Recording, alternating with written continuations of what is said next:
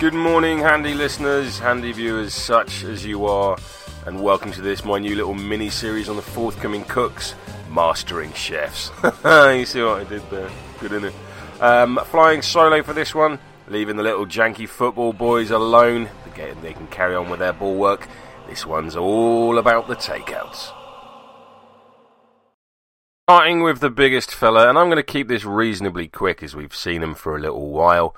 Roast is the butcher uh, play up from the Cooks Guild. He is a fast when he wants to be 4 8, lovely tack 6, 3 6 kick, which is pretty good for butchers. A def 2 0, hmm, not the hardest fella to hit, but then again, he is quite a big old unit. 2 4 influence, fairly standard with a fairly chunky 18 boxes. Nice, easy to hit, easy to farm momentum off, maybe. Um, his playbook, he's got a momentous one on one. Lovely when you're surrounded by uh, the owner with Ox. A knockdown and a Guild Ball on two. Uh, low access to knockdown, fairly nice for butchers. It's not something they revel in. Um, Truffles being the only model in Guild with a momentous knockdown, and we see how frequently they're taken. And the guild symbol on two is the first access to their uh, character plays, which can also be purchased for one influence to turn up the heat 3 inch pulse, enemy models within the pulse suffer the burning conditions. Do love me a pulse, no need to roll. Um, third column, double push, nice for counters, I guess. If you're hitting that high, maybe, maybe they will. There's a thing that might help with that later. Momentous 2 damage push, Momentous 3 damage push, a tackle on 5, that's bound to do work.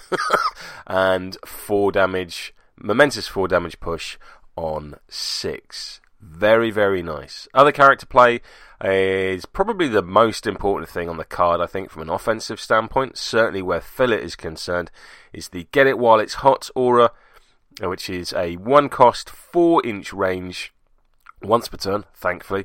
While within two inches of target friendly model, friendly model spend one less influence to charge. Now, I do like this as a target for Roast himself uh, as being a 40mm model, that uh, 2 inch aura is going to go further, only a little bit, but it all matters, um, than just putting on a 30mm model.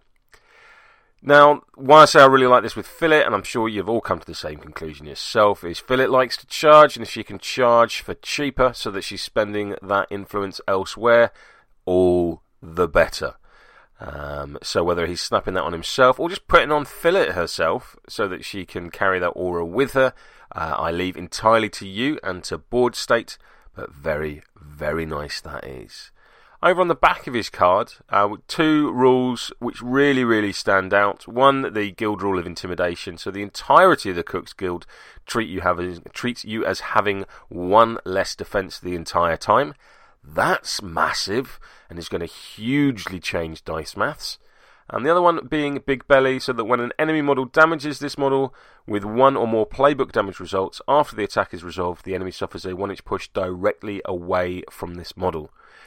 This is very, very nice, um, as it gives, particularly if he's then countering um, and using that momentous, well, non momentous, it'd be a counter push on one to push people further away.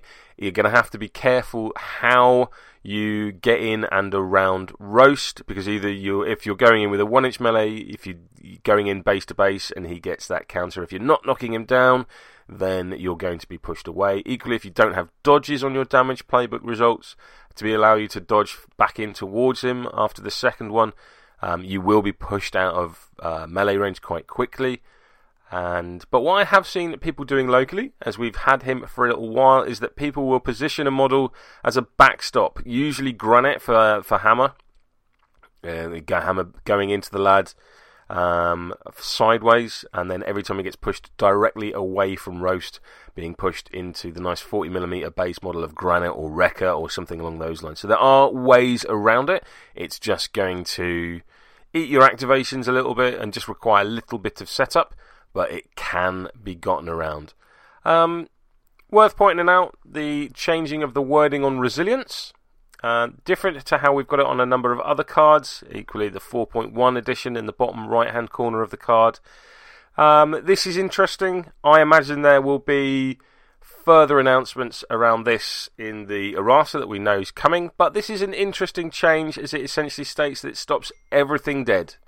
Um, But more on that later, perhaps. I will leave it there for now. Like I said, a quick little look at Roast as we'd already seen him before. He's a big old boy and he's going to bring a lot of influence efficiency to, to a fillet team, and God knows that's terrifying. Cheers, folks.